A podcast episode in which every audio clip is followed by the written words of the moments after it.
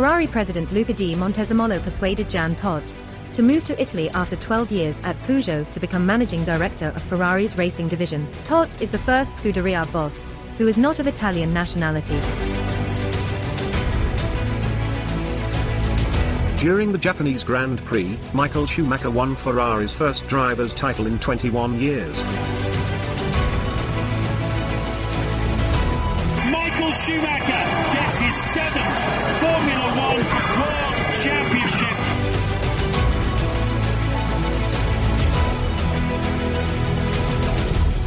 This is the right moment. At the end of this year, I've decided together with the team that I'm uh, going to retire from, from racing.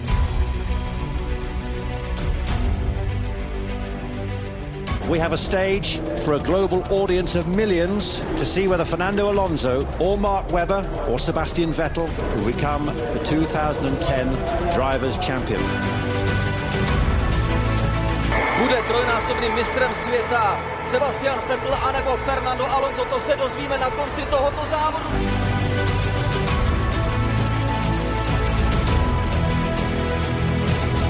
Stefano Domenicali has resigned as Ferrari's team principal following the Formula One team's negative start to this season and disappointing previous seasons. Reports in Italy suggest that Marco Mattiacci, president and CEO of Ferrari North America, will replace Domenicali.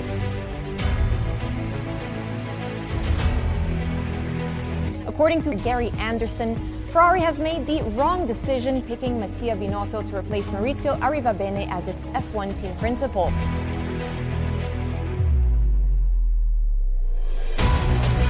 Sebastian Vettel's future in Formula One, beyond the end of 2020, has been thrown into doubt, after it was announced the German and Ferrari will part ways at the end of the year.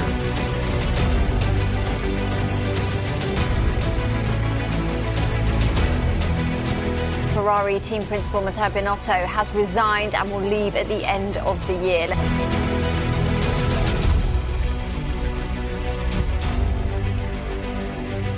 Tým Formule 1 Ferrari hledá už pátého šéfa za poslední dekádu a fanoušci stále čekají na úspěch největší, titul mistra světa. Nejnověji na nejnáročnější manažerskou pozici ve světě motorsportu rezignoval šéf Ferrari Mattia Binotto. Po 28 letech opouští firmu sice na základě vlastního rozhodnutí, ale nevypadá to, že by mu někdo z ředitelů italské firmy vyloženě bránil. Co Binotův odchod znamená pro Ferrari? Je tím odemčena cesta k úspěchu, nebo se naopak prodlužuje agónie zoufalé snahy vrátit se na výsluh? A je problémem Ferrari osoba Mattia Binoty, a nebo naopak prostředí, ve kterém se Binotto snažil, seč mohl, ale nebylo mu souzeno, aby něco zmohl?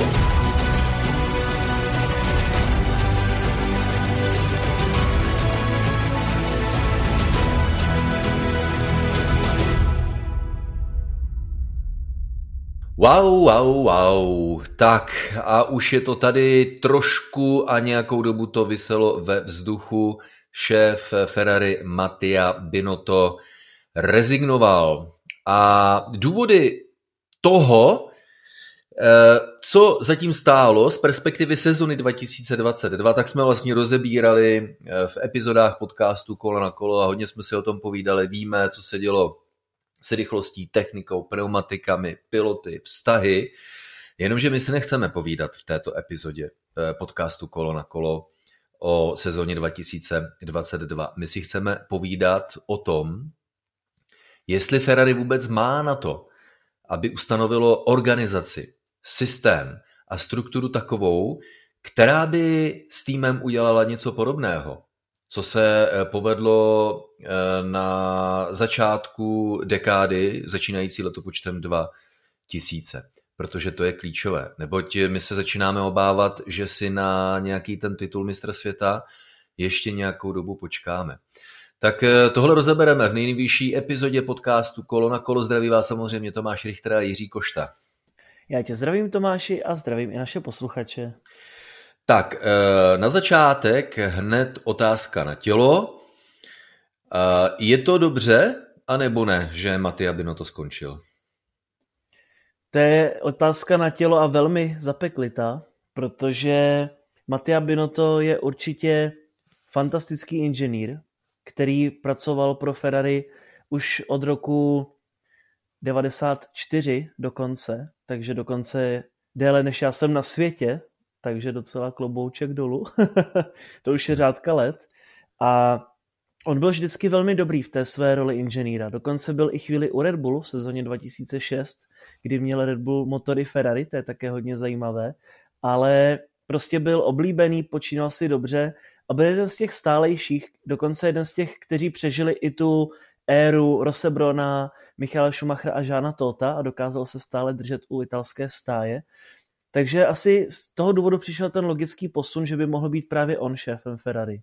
Ale jak je lidské, ne všichni můžeme dělat všechno a můžeme říci, že Matia prostě si nikdy nebyl jistý a nikdy si nebyl pevný v kranflecích od té doby, co se stal šéfem Ferrari a řekl bych, že se nehodil na tu roli. Určitě by měl zastávat jinou pozici v týmu, tam ho určitě bude hodně potřeba a bude hodně chybět pro Ferrari, ale na tu šéfovskou a manažerskou jsme viděli, že mu něco prostě scházelo. A nehodil se Matia Binotto na tuhle roli, anebo se to prostředí nehodilo na něj? To si totiž myslím, že je hodně fundamentální eh, otázka. Ale pojďme eh, zapátrat eh, v historii Ferrari a přijít na to, jestli je to nějaký problém specifický pro stáj Ferrari.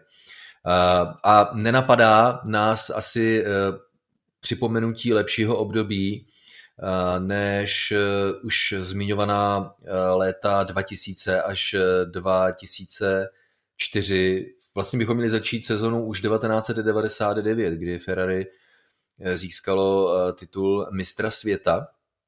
Jean Todt do Ferrari přišel v roce 1994 kdy ho eh, přesvědčil tehdejší prezident Ferrari eh, Luca di Montecemolo. S chodou okolností Luca di Montecemolo eh, šéfoval Scuderii v letech 1974 a 1975, kdy získal titul s Nikim Laudou. A teď, Jirko, pokud bychom měli připomenout slova samotného Luky di Montecemola, ne nezbytně nutně to, co řekl v době, eh, kdy nahráváme tenhle podcast, ale už před několika lety, tak eh, Niki Lauda a Michal Schumacher jsou jediní dva piloti, eh, o kterých Luca di Montecemolo řekl, že byli komplexními osobnostmi, které dýchali pro samotný tým jako kdyby to doložilo to, že není důležitý jenom ten jeden šéf, například dnes v osobě Matia Binoty, že je e, důležité to nejvyšší vedení e, Formule 1, aby získalo pilota, který bude sám o sobě tak trošku manažerem, tak aby celé té struktuře pomohl dosáhnout na úspěch. Tady ale to ve mně vyvolává hnedka jednu velkou otázku. Co Fernando Alonso a Sebastian Vettel? Teď to jsou lídři, to jsou šampioni a vždy dokázali ten tým držet pohromadě. Vždyť jak Vettel, tak Alonso vždycky byli s týmem, s týmem až do noci a museli vyhánět vidlemi a vyšli domů už spát na hotel. Takže podle mě je to trochu širší než jenom o pilotovi, ale samozřejmě na pilota je vždycky nejvíce vrháno to světlo a případně stín. A není pochyb o tom, že Lauda a Schumacher si to vydrželi poctivě a ti také trávili desítky a desítky hodin, řekněme v ozovkách přes časů tím, aby dokázali zlepšit každý jednotlivý prvek. Ale ta doba se hodně změnila. Dříve to bylo také o tom, že Schumacher byl schopen jezdit od 6 ráno do 8 večer na okruhu v Itálii, v Mugellu nebo v Mizánu, a, nebo konec konců ve Fiorano, což je přímo okruh Ferrari. A to samé Niky Lauda, tam bylo neomezené testování, mohli si dělat, co chtěli, nebyly tam rozpočtové stropy. Ta doba se změnila, tohle už asi úplně nejde tak kvantifikovat do dnešních časů, řekl bych, ale o to více je důležitý přesně celý ten tým, ta, ta spojetost a sklíčenost celého týmu dohromady, jak to předvádí třeba Ferrari, teda Ferrari právě ne, jak to předvádí Red Bull anebo Mercedes, protože my můžeme říci, že tam skutečně není jeden prvek, který by nějak zaostával. Tam jsou skutečně všichni, jak dobře namazaný stroj, všichni pracují skvěle, jsou na svých pozicích, co se týče motorářů, co se týče strategií, co se týče pilotů, tak tam nemůžeme pochybovat o tom, že to funguje, každý má, daný svoj, každý má dán svoji roli ale to u Ferrari právě úplně tak není a tam se hodně začíná projevovat ta politika. No a politika typická právě pro Ferrari, protože na rozdíl od jakéhokoliv jiného eh, týmu, tak Ferrari je tak komplexní a vztah k eh, té závodní divizi, ke a potažmu týmu Formule 1, tak on nefunguje, že by závodní tým eh, byl samostatnou jednotkou. Například, jak to krásně předvádí Mercedes. Existuje firma Mercedes-Benz a závodní tým Formule 1 a ten funguje hodně autonomně. Když to Scuderie je jakýmsi oddělením velké firmy.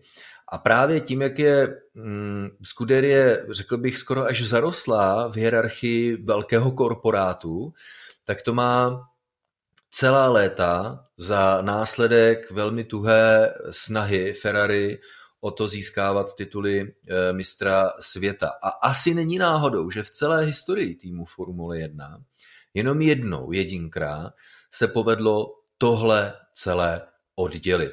A to je právě zásluhou Luky di Montecemola, který co by prezident vystavil jakýsi ochranný val celému týmu Formule 1, kterému eh, a celé skudery, eh, které začal šéfovat v roce 1994 Jean Todt. Před ním se v téhle roli vystřídala řada manažerů. Zmíňme alespoň ti, kteří dosáhli na úspěch. Romolo Tavoni získal s Philem Hillem titul v roce 1961. Eugenio Dragoni s Johnem Sartisem v roce 1964. Možná není náhoda, že Luca di Montecemolo eh, získal v roce 75 již zmiňovaný eh, titul s Nikim Laudou. Niky Lauda získal titul také v roce 77, kdy Scudery šéfoval Roberto Noseto, pak velmi známá osobnost italského biznisu a finančnictví Marco Piccini s Jodym Schechterem v roce 1979, pak pouze v uvozovkách pohár konstruktérů v letech 82 až 83. A to bylo všechno. A když Jean Todt v roce 1994 nastoupil, tak byl prvním a posledním neitalem, v pozici šéfa Scuderie. Nesvědčí to o něčem, jak je Ferrari uzavřené, hodně funguje částečně, na, řekl bych, na tom principu klanu, nemyslím to nějak špatně, ale tím pádem je hodně zkostnatělé v otevření se eh, autonomii a manažerským schopnostem těch lidí, které by si Ferrari dokázalo najmout, dát jim potřebný prostor proto, aby položili základ jakémusi strategickému plánu, který by prostě vyústil v úspěch. Není to až napováženou, že Totova éra je tou jedinou velkou úspěšnou v historii eh, celého týmu Ferrari. Je to tak a to ještě musíme říci, že mnoho těch titulů bylo také dáno například eh, tím, že prostě mělo Ferrari více financí nebo že měli spolehlivější vozy, ne vždycky nejrychlejší a pak právě přišla ta velká pauza po tom titulu v roce 79, co předvedl Johnny Scheckter, kde to ale také bylo spíše takové trošku možná o štěstí. Pak přišly ty mizerné roky, kdy Ferrari nedokázalo ani vyhrát některé sezony vůbec žádný závod. A pak v podstatě přišla až ta éra Michaela Schumachera. V té době bylo to s Ferrari v těch 90. letech na počátku, podobně jako tomu bylo v těch letech předcházejících, nespolehlivý vůz, pomalý a Ferrari nemělo dobrou pověst a mně přijde, že se vracíme zase v kruzích, že to je přesně jako to bylo dříve, že se hodně střídali ti italští šéfové, kteří tam byli možná někdy až náhodou. A právě chtělo by to naopak spíše tu kontinuitu mít a tu sklíčenost společně pokračovat, protože ani Christian Horner s Red Bullem, ani toto Vol s Mercedesem nedokázali vyhrát za den a konec konců ani právě i zmíněný Todd, protože on se připojil ke Scudery v roce 94 a to nebylo žádné, tam přišlo jedno vítězství náhodou, protože Schumacher nedokončil závod. V roce 95 vyhrál Alezi v Kanadě také, protože nedokázal Schumacher dokončit závod, měl problémy technické, stejně tak i Damon Hill a jiní. No a v roce 96 to bylo nejhorší auto, co kdy snad Schumacher řídil, jak se nechal slyšet pak po mnoha letech. To samé jeho kolega Eddie Irvine, když viděl ten koncept na papíře, tak říkal, no tak tohle je jeden velký píp. A Ale prostě oni to nezdali a vemte si, že to byla Totova třetí sezóna a byl ve třetí sezóně, ale věděl, že prostě tohle je jeden velký průšvih. Ale oni šli do toho dál. Rok později už měli auto, které bylo schopné bojovat o titul a bojovali až do konce posledního závodu do Cherezu 97, kdy vlastně dokázal vyhrát Jacques Villeneuve poté, co kolidoval s Michalem Schumacherem s okolností.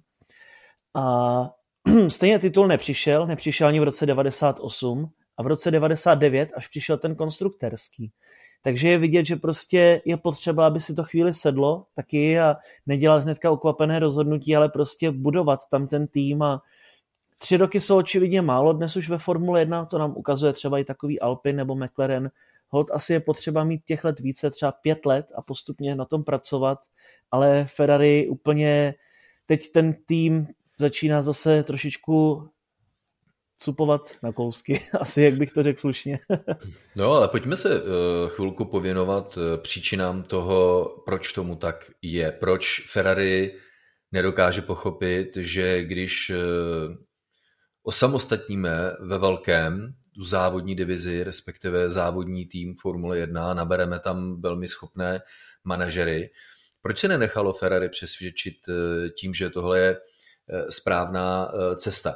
Pravdou je, abychom byli objektivní, že když eh, odešel nejprve samozřejmě Michal Schumacher, pak Rosbron a pak eh, Jean Todt, ten dva roky ještě zůstal, ale eh, začal se pak věnovat své myšlence společně s Maxem Mouslim, že jej nahradí na pozici prezidenta Mezinárodní automobilové federace.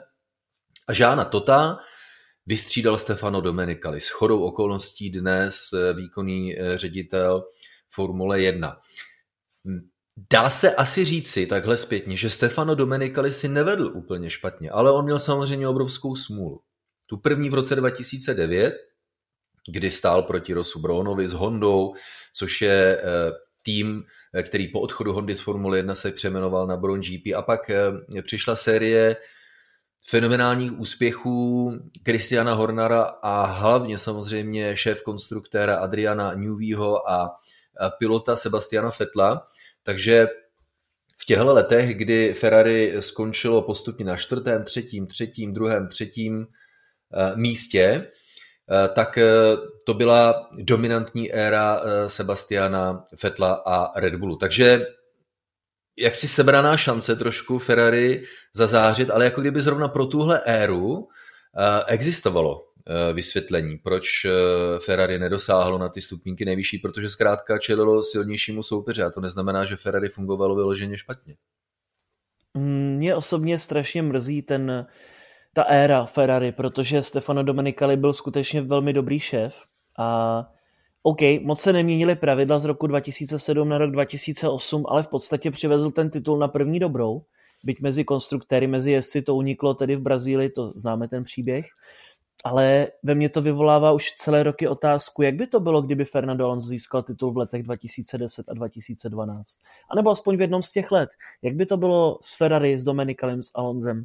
To všechno jsou, řekl bych, takové strašně ukvapené závěry, protože Domenicali rezignoval v úvodu sezony 2014 po těch dvou nepodařených závodech, kdy Ferrari bylo oparník pozadu a vzhledem k tomu, že v roce 2013 v úvodu získalo dvě vítězství a bojovalo o titul, tak samozřejmě to byla studená sprcha, ale Měli jsme tam nová technická pravidla, jedny z nejrevolučnějších za celou historii Formule 1, nové motory, které trápily Ferrari, měli tam hodně velké problémy právě se spolehlivostí a s výkonností.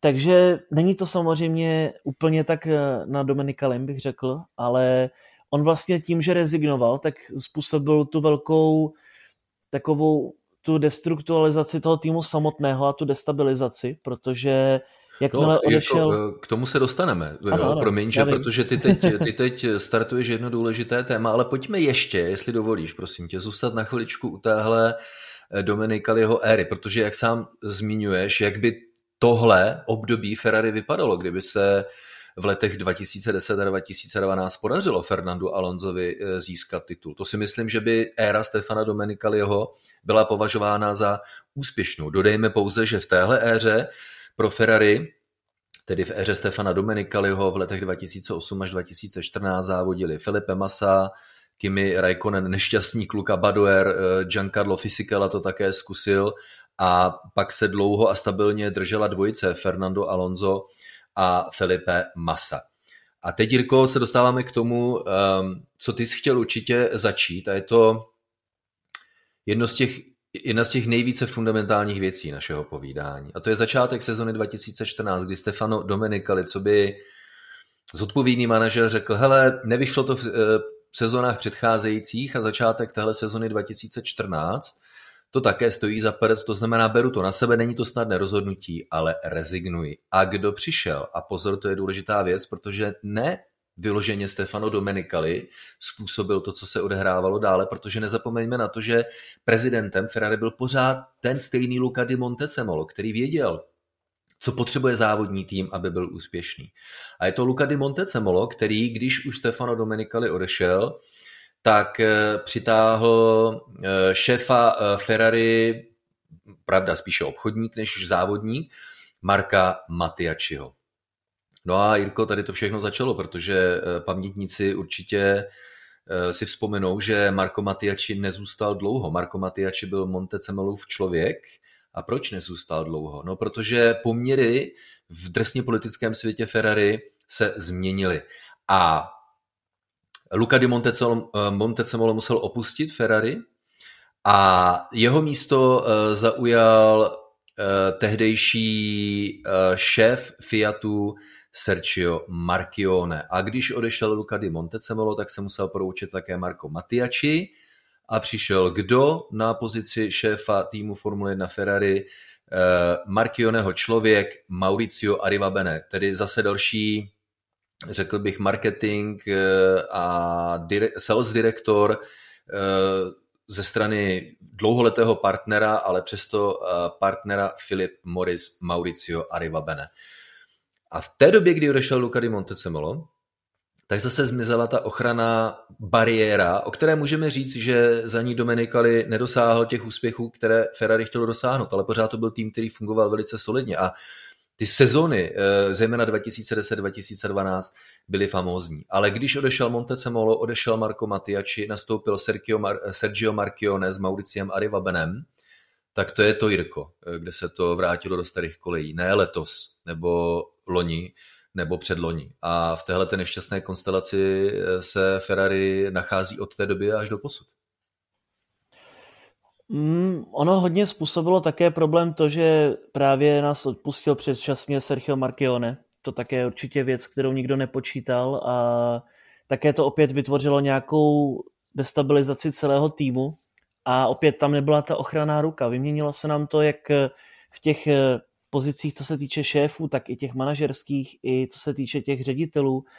A je vidět, že skutečně si to musí sednout na všech spektrech, protože třeba u takového Mercedesu v podstatě se jenom zodpovídá toto Wolf a co on udělá, tak to je svaté a všichni to akceptují. To samé je v podstatě i u Red Bullu s Christianem Hornerem. Tam Dietrich Matešic vždycky nechával ruku volnou, jenom se přijel podívat, jak to vypadá, ale věřil mu a nechával mu tu důvěru. A to mně přijde, že tady právě není v těch posledních letech, protože můžeme také opět říci, Mauricio Arrivabene také byl, byla silná ruka, také dokázal skoro získat z Ferrari titul v letech 2017 a 2018. To auto nebylo špatné v základu, ale pak tam byly opět strategické chyby, chyby Sebastiana Fetla. Kimi Räikkönen neměl už to nejlepší období ve své kariéře, ale ten tým tak nějak dokázal pracovat poměrně slušně, ale v ten moment, kdy to mohlo zaklapnout, tak zase boom a zase Mauricio se musel poroučet. No, fungoval slušně, ale můžeme říci, že už takovým Ferrari způsobem, věď? A ty si mm, poznamenal... ano, Ferrari způsobem. To je dobré označení, ano. a ty si poznamenal mm, jednu důležitou věc, a to je ta ochranná ruka. A jak zmizela uh, ochranná ruka? Uh, Sergio Marchione, Sergio Marchione se snažil něčeho dosáhnout a dneska se můžeme pouze dohadovat, jak by to bylo dál, eh, kdyby eh, zůstal. Jenomže Sergio Marchione v důsledku nepodařené operace velice rychle a náhle zemřel. A teď si vemte, jak se někdy ve světě Formule 1, zejména v případě Ferrari, stávají. Luca di Montecemolo byl tím, kdo dohodl Sebastiana Fetla, který šel závodit v roce 2015 to už bylo dohodnuté, že bude závodit, ale ještě předtím, než Sebastian Vettel dokázal nastoupit, tak mu zmizel ten, pro kterého měl pracovat. A to je eh, Luca di Montecemolo. Není proto divu, že relativně brzo začaly velké napnely mezi Sebastianem Vettelem a týmem eh, Ferrari. Po smrti Sergia Marchioneho se na vrchol dostal John Elkan, což eh, je jméno, které občas, eh, nebo jméno člověka, kterého občas vidíte v televizních přenosech, ale jak on se tam dostal. On je ve Ferrari díky tomu, že eh, na něj převedl dědictví nikdo menší než Gianni Agnelli, což je člověk, který ještě deset let předtím, než se John Elkan vůbec narodil, tedy jako jeho vnuk, tak investoval do Ferrari. Eh, Gianni Agnelli samozřejmě eh, jméno stojící za tím obrovitánským biznisem italským, eh, který zahrnuje zdaleka nejenom Ferrari. A to je to, jak se na vrchol dostal John Elkan. Opět v době, kdy šéfem týmu už byl Mattia Binotto. Mattia Binotto, člověk, kterého si vybral Sergio Marchione, který zemřel. To znamená, Mattia Binotto začal pracovat pro člověka, se kterým si eh, nesedli. A v tom týmu opět eh, to eh, bylo hodně vidět. Takže Matteo Binotto byl tím, koho si Sergio Marchione vybral a dalším vysoce postaveným mužem byl Luis Camilleri, který ale údajně z osobních důvodů Ferrari opustil v roce 2020. Takže z těch lidí, kteří měli držet ochranou ruku nad Binotem, tak tam nikdo takový nezůstal, protože John Elkan co by bohatý dědic, tak si to všechno začal vést eh, po svém. Nutno také dodat, že Ferrari je převážně veřejně obchodovatelnou společností, nebo 67% společnosti je obchodovatelných na eh, burze, 23% vlastní společnost Exor NV, což jsou majitelé eh, společnosti Fiat Chrysler a 10% společnosti vlastní Piero Ferrari. Tak, a takhle jsme se Jirko dostali k tomu, jednak i k vysvětlení toho, jak to Mattia Binotto musel mít v celém tom politicko-manažerském prostředí těžké. Jinými slovy, kam tím mířím, je, že my, co by komentátoři a naši posluchači, co by diváci a fanoušci, tak vidí toho srandovně zarostlého, co do účesu eh, s kulatými eh, brýlečky Matia Binotu, který ano, nepůsobí nějak charismaticky a ano, Eh, není to Bůh jak eh, silný manažer, který si nedokáže srovnat své jezdce. A nedokázal si nakonec ve výsledku srovnat ani celý tým. Dokázal vnést eh, jakousi hm, konstruktivní a pozitivní atmosféru do oblasti firmy, která vyvíjí motory. A nezapomeňme, co Matia Binotto a spol provedli s motory před rokem 2020. Ty byly hodně dobré, ale vypadá to, že nebyly v souladu s pravidly. To je všechno v době, kdy eh, Ferrari se topí eh, v korporátní přehlcenosti. Se zavádí různá pravidla typu, že si eh, zaměstnanci nevymění více než, nebo nenapíšou více než pět e-mailů denně. Až takhle do sebe zhroucené to Ferrari je.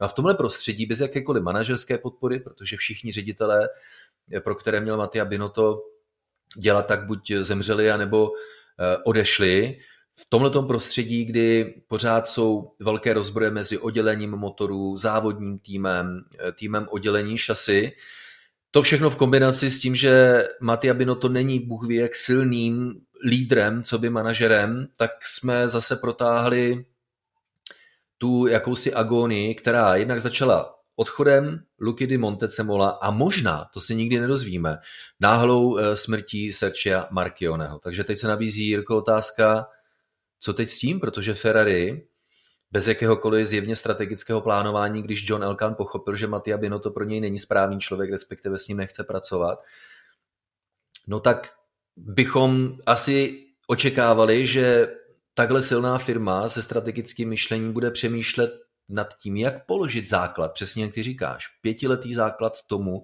jak se dostat zpátky na vrchol, ale vypadá to, že tohle politikaření je silnější. Pojďme se vrátit k Lukovi di Montecenolovi a jemu to nedalo a on se v posledních hodinách ozval, Jirko. Je to tak, ale mm, jestli to můžu říct, sedí to jak prdel na hrnec, V podcastu kolo na kolo můžeš, ale.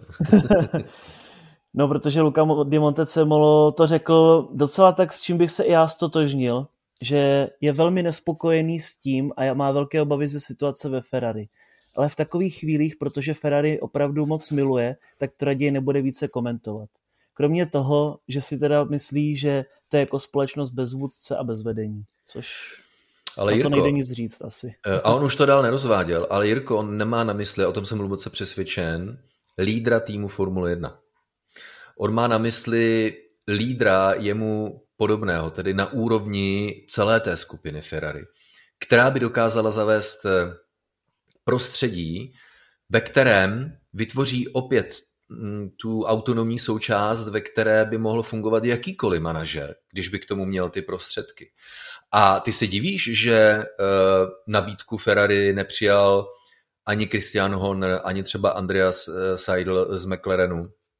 A upřímně řečeno, s pozicí šéfa týmu Ferrari Formule 1 je spojováno jména, jméno Frederika Vassra, současného šéfa Zaubru, potažmo Alfy Romeo.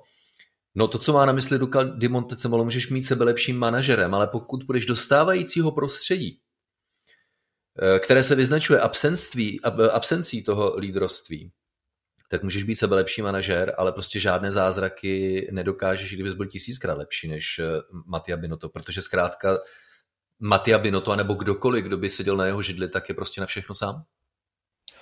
Určitě je to strašně těžké a hlavně mně přijde, že úspěšný šéf Ferrari byl ten, který miloval tu značku. Prostě protože člověk, který do toho šel srdcem a kolikrát ani ne po hlavě, to Montecemolo právě vždycky byl, ten pro Ferrari dýchal a jak jsme teď mohli vidět, tak stále dýchá. A konec konců i Jean Todt, ten to prostě miloval a nepřijde mi úplně tak, že by to bylo právě teď u někoho z těch, kteří tam byli, že spíše tam byli donuceni nějakým způsobem přijít. Budíš skvělým příkladem Marko Matiači, který snad na závodě Formule 1 pořádně předtím ani nikdy nebyl.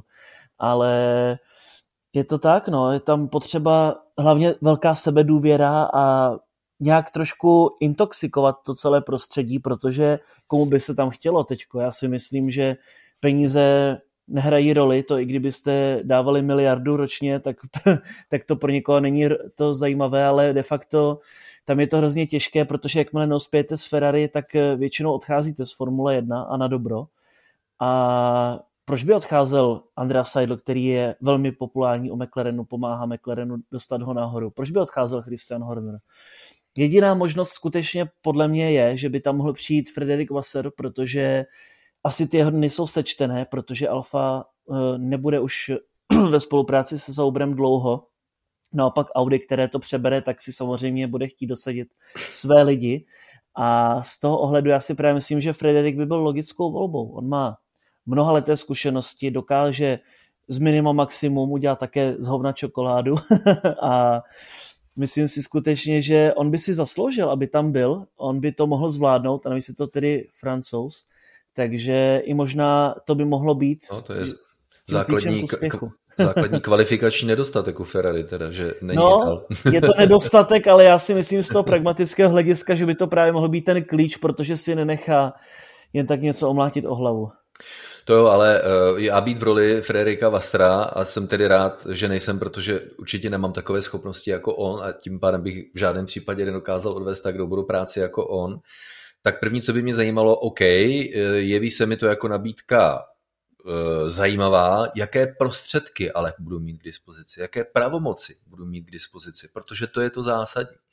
A proto říkám, že pokud má Ferrari přemýšlet a pomýšlet hlavně na úspěch, no tak se musí, neříkám změnit ten management eh, na vrcholu Ferrari, protože to dost dobře nejde s ohledem na majetkové poměry a veškerou tuhletu eh, rodinou a biznisovou politiku, ale musí změnit myšlení. Oni musí pochopit, že pokud chtějí vyhrávat, tak nejenom, že to není jenom o tom nabrat dobrého manažera, kterým Frederik Wasser stoprocentně je, ale že to o tom vytvořit to prostředí. A to se prostě v posledních letech, v mnoha posledních letech nedaří a to je také jeden z hlavních důvodů, eh, ne jediný samozřejmě, protože, eh, jak si sám zmiňoval, Mercedes velmi silný navzdory eh, tomu, že Ferrari postavilo nejsilnější motor ve startovním poli v letech 2018 a 2019. Takže těch faktorů je samozřejmě celá řada, ale tak, abychom dokázali posluchači přiblížit hlavní parametry příčin toho,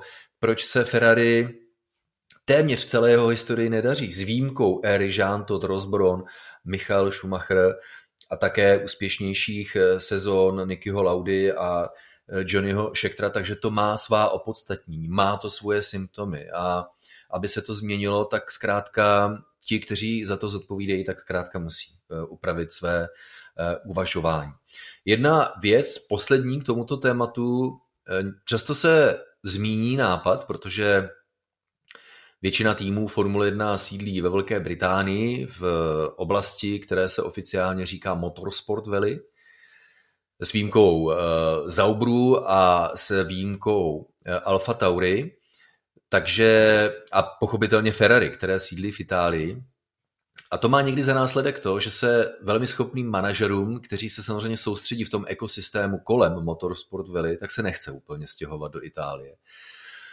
A tak někdy přijde na přestřes myšlenka, pojďme tedy tu závodní část Ferrari, její management a továrnu a vývoje středisko přesunout do Velké Británie, kde se přece jenom soustředí více mozků, které by Ferrari dokázalo najmout tak, aby dosáhlo na, eh, zase na úspěchy. Ale to by asi pro Itali byla pořádná zrada, že? To nejde, to ne. měl, jsem, měl jsem tu možnost se letos do Maranela podívat osobně a mimochodem doporučuji každému, ať fandíte komukoliv, skutečně to na vás dýchne, ale to prostě je DNA Ferrari a to nevím, co by se muselo stát. To by Ferrari se leda muselo zaprodat někomu cizímu, což také asi se nestane. A byť pokusy už v minulosti několikrát byly, třeba s Fordem, že? Takže to určitě nepůjde. Možná je to skutečně ten klíč toho neúspěchu, ale jestli Ferrari chce vyhrávat a myslí to vážně, tak asi bude muset trošku ustoupit z té majestátnosti a trochu zase pustit do domů někoho cizího a z jiné země, protože asi to fungovalo. Ale já se zase vrátím kousek zpátky. Myslím si, kdyby to ještě chvíli vydržel Sebastian Vettel a Mauricio Ariobena společně, že by ten titul tam dopadl, ale to je pro mě jedno z největších zklamání. To možná ještě větší, než že to nedopadlo s Alonzem a Dominikalim, protože tam skutečně Ferrari se zvedlo hrozně rychle nahoru. Ale tak to prostě je a byť tedy Ferrari v základu postavilo asi nejlepší auto v Bahrajnu, to bylo nejlepší auto letos, tak bohužel to tedy nezvládli a je vidět, že to je skutečně nezvládnutý management a velká tragédie v podání Ferrari, protože být tam jiný šéf a být tam možná, možná jiný jezdec a jiný strategové především, tak věřím, že minimálně souboj do Abu Dhabi by to byl.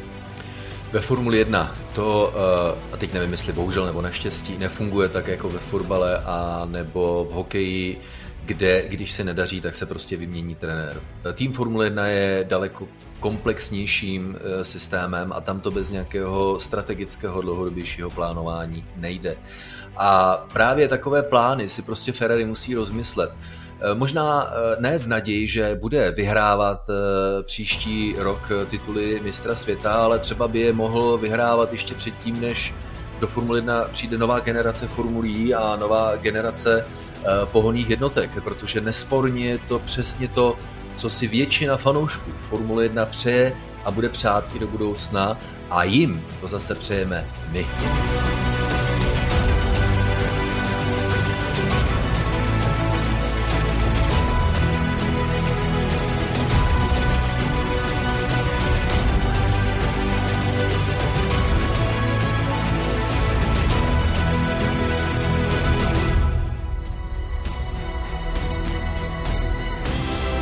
Best Ferrari ever built is the next one.